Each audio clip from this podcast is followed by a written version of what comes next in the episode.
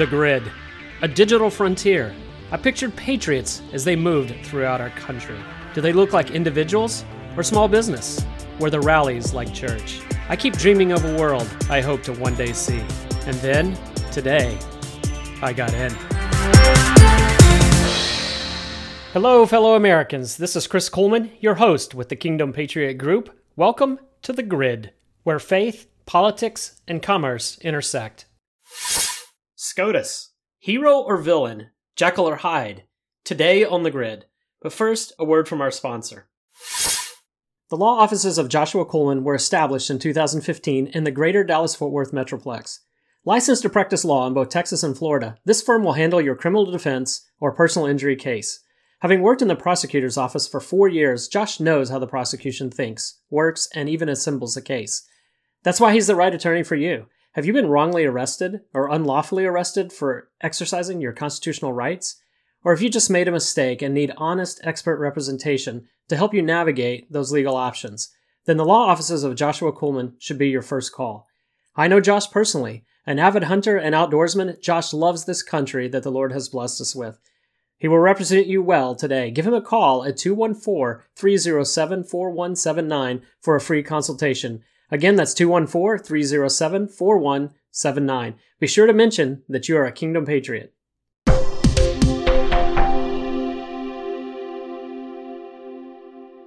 Recently, it is customary for me to do a news and review on the Grid podcast, but today's topic is the news and review. While there were many items in the news, including filibuster vitriol and packing of the Supreme Court, pretty much what you would expect from a side of the political spectrum throwing a temper tantrum for not getting their way. But there's no bigger news during this past week than the SCOTUS decision in regards to the OSHA vaccine mandates and the HHS mandates. We will spend time today unpacking those decisions and what it means and what it doesn't mean.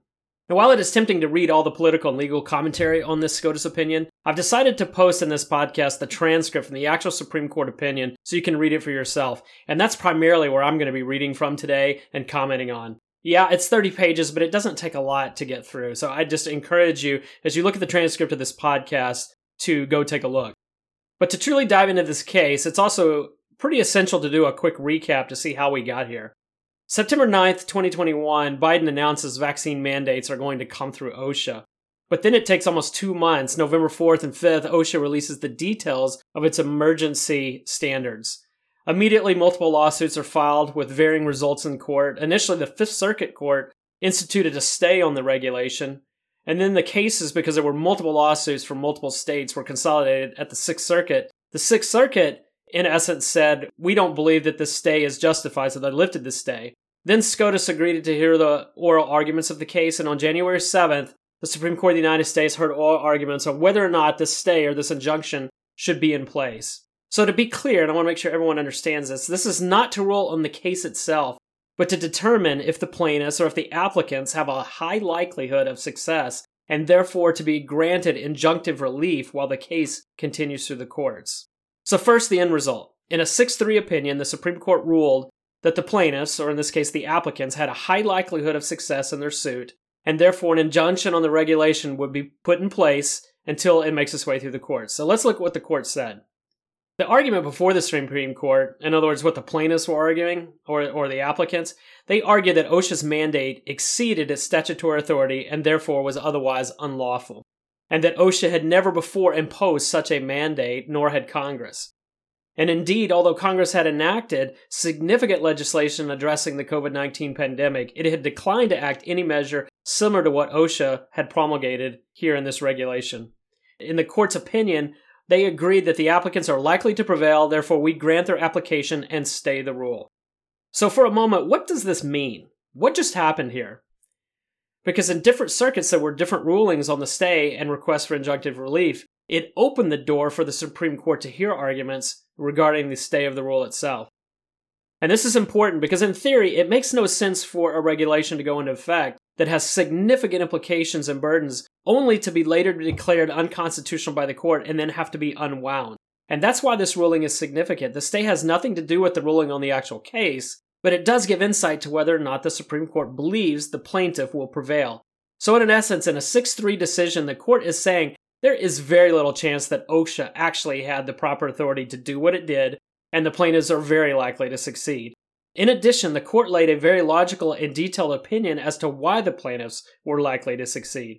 Now, if it was up to me, if you ask my opinion, if OSHA wanted to save face, they would drop this right away and start over. But as we have seen over and over with this administration, they double down on everything. As Ben Shapiro likes to say, more cowbells. So let's dive into the case itself, or really the, the opinion. So the Supreme Court of Justices spent a little bit of time talking about the actual act in 1970 when OSHA was created. And it was specifically created to ensure safe and healthful working conditions by enforcing rules issued by the Secretary. And by that, I'm think they're referring to the Secretary of Labor because this falls under the Department of Labor. The development of these rules must be done using a rigorous process that includes notice, comment, and an opportunity for public hearing. These standards are issued by the Secretary and they must be reasonable, reasonably necessary, or appropriate to provide safe or healthful employment. In fact, the Act does contain an exception to those ordinary notice and comment procedures for emergency temporary standards, which, by the way, is what OSHA tried to use in this case. But those standards may take immediate effect upon publication in the Federal Register, but they're only permissible in the narrowest of circumstances, and the Secretary must show that employees are exposed to grave danger from exposure to substances or agents determined to be toxic or physically harmful or from new hazards, and that the emergency standard is necessary to protect employees from such danger. The Supreme Court opined the following Applicants are likely to succeed on the merits of their claim that the Secretary lacked authority to impose the mandate. Administrative agencies are creatures of statute. They accordingly possess only the authority that Congress has provided, and the Secretary has ordered 84 million Americans to either obtain a COVID 19 vaccine or undergo weekly medical testing at their own expense. This is no everyday exercise of federal power, according to the court. It is instead a significant encroachment into the lives and health of a vast number of employees. We expect Congress to speak clearly when authorizing an agency to exercise powers of vast economic and political significance. The question then is whether the Act plainly authorizes the Secretary's mandate. It does not. The Act empowers the Secretary to set workplace safety standards not broad public health measures. The Solicitor General does not dispute that OSHA is limited to regulating work related dangers. She instead argues that the risk of contracting COVID 19 qualifies as such a danger. We cannot agree. Although COVID 19 is a risk that occurs in many workplaces, it is not an occupational hazard in most. COVID 19 can and does spread at home, in schools, at sporting events, and everywhere else that people gather. That kind of universal risk is no different from the day to day dangers that all face from crime, air pollution, or any number of communicable diseases. Permitting OSHA to regulate the hazards of daily life simply because most Americans have jobs and face those same risks while on the clock would significantly expand OSHA's regulatory authority without congressional authorization.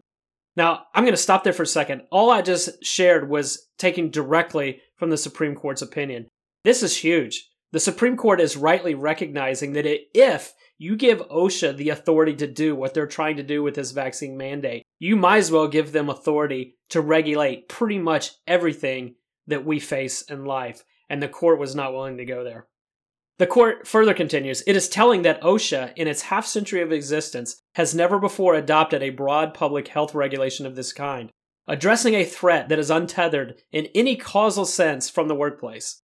This lack of historical precedent, coupled with the breadth of authority that the Secretary now claims, is a telling indication that the mandate extends beyond the agency's legitimate reach.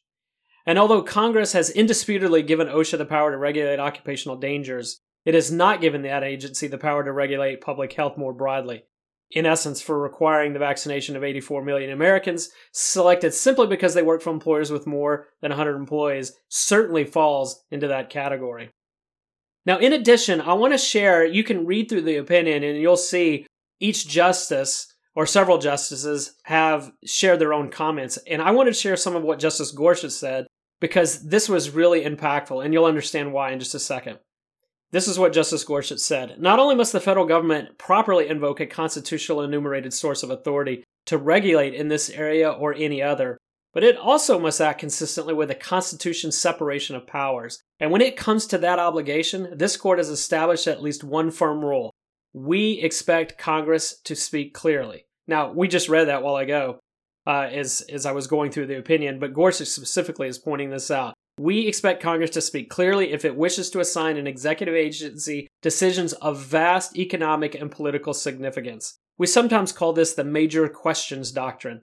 OSHA's mandate fails that doctrine's test. The agency claims the power to force 84 million Americans to receive a vaccine or undergo regular testing. By any measure, that is a claim of power to resolve a question of vast national significance. Yet Congress has nowhere clearly assigned so much power to OSHA. Approximately two years have passed since this pandemic began. Vaccines have been available for more than a year. Over that span, Congress has chosen not to afford OSHA or any federal agency the authority to issue a vaccine mandate. Indeed, a majority of the Senate even voted to disapprove OSHA's regulation. I'm going to pause there. Did you hear what I just said? Or rather, did you hear what I just read that Gorsuch said? Let me read it again. Indeed, a majority of the Senate even voted to disapprove OSHA's regulation. Do you realize what Gorsuch is referring to? He's referring to the Senate's 52 to 48 vote rebuke of the OSHA regulation utilizing the Congressional Review Act. Does that sound familiar? It should because that's where we here at the Kingdom Patriot Group urged everyone to contact their congressman to invoke this act while even knowing that it would not pass the House. But we knew it would put the senators on record of having to support or rebuke OSHA's vast overreach. Who knew? I didn't know. Who knew at the time that the, that Senate vote using the Congressional Review Act would be reviewed and used to support the Supreme Court's assumption that Congress had absolutely no intention of giving OSHA this kind of power and authority. This is huge. You made a difference. And that difference was cited in the Supreme Court's opinion. I just had to share that. I just had to take a moment. I was so pumped about that. But I digress. At the end of the day, SCOTUS said, ah, no, OSHA does not have this kind of power, so take your toys and go home. The case was remanded back to the Sixth Circuit, and whether it'll either be correctly or incorrectly ruled, it'll still likely make its way back to the Supreme Court. But I wanted to make a couple comments before we wrap up today. First, there's a domino effect for being active and voting for our leaders. There may be no more important role of the president than to nominate justices to the Supreme Court and to other federal benches. These choices far outlast the president's administration, and those impacts of those choices are felt for decades. President Trump appointed Gorsuch, Kavanaugh, and Barrett, and they all voted that OSHA had vastly overreached their authority. I cannot stress how important this is to not sit on the sidelines. Secondly, and this is probably more important, I feel sometimes Christians fall into the same trap as our liberal friends. We put our hope in government, our hope in electing the right leaders, and when it seems hope is running out, we place our last hope in the Supreme Court. And although SCOTUS rightly ruled on OSHA, I do believe they wrongly ruled on HHS's mandates for healthcare workers. That is why we cannot and should not place our hope on the court. Of course, we will advocate. Of course, we will champion. Of course, we will push for conservatism, especially Christian conservatism, for the right to worship freely. But our hope should not and cannot be in man, or we will always be disappointed in man made solutions. Our hope has to be in Christ.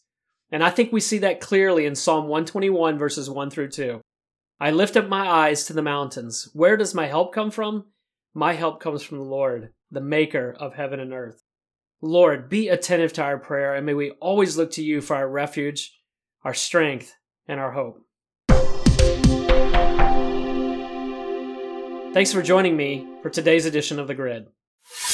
Thanks again for our sponsor, the law offices of Joshua Kuhlmann. Don't forget to give him a call at 214 307 4179 for a free consultation. Again, that's 214 307 4179. Also, don't forget to visit our website at kingdompatriot.us to join the movement of faith and freedom. That's kingdompatriot.us. Join today so that together we can make a difference. Your membership is appreciated, your input is valued, your voice is needed. I'm Chris Kuhlmann, and I am a Kingdom Patriot.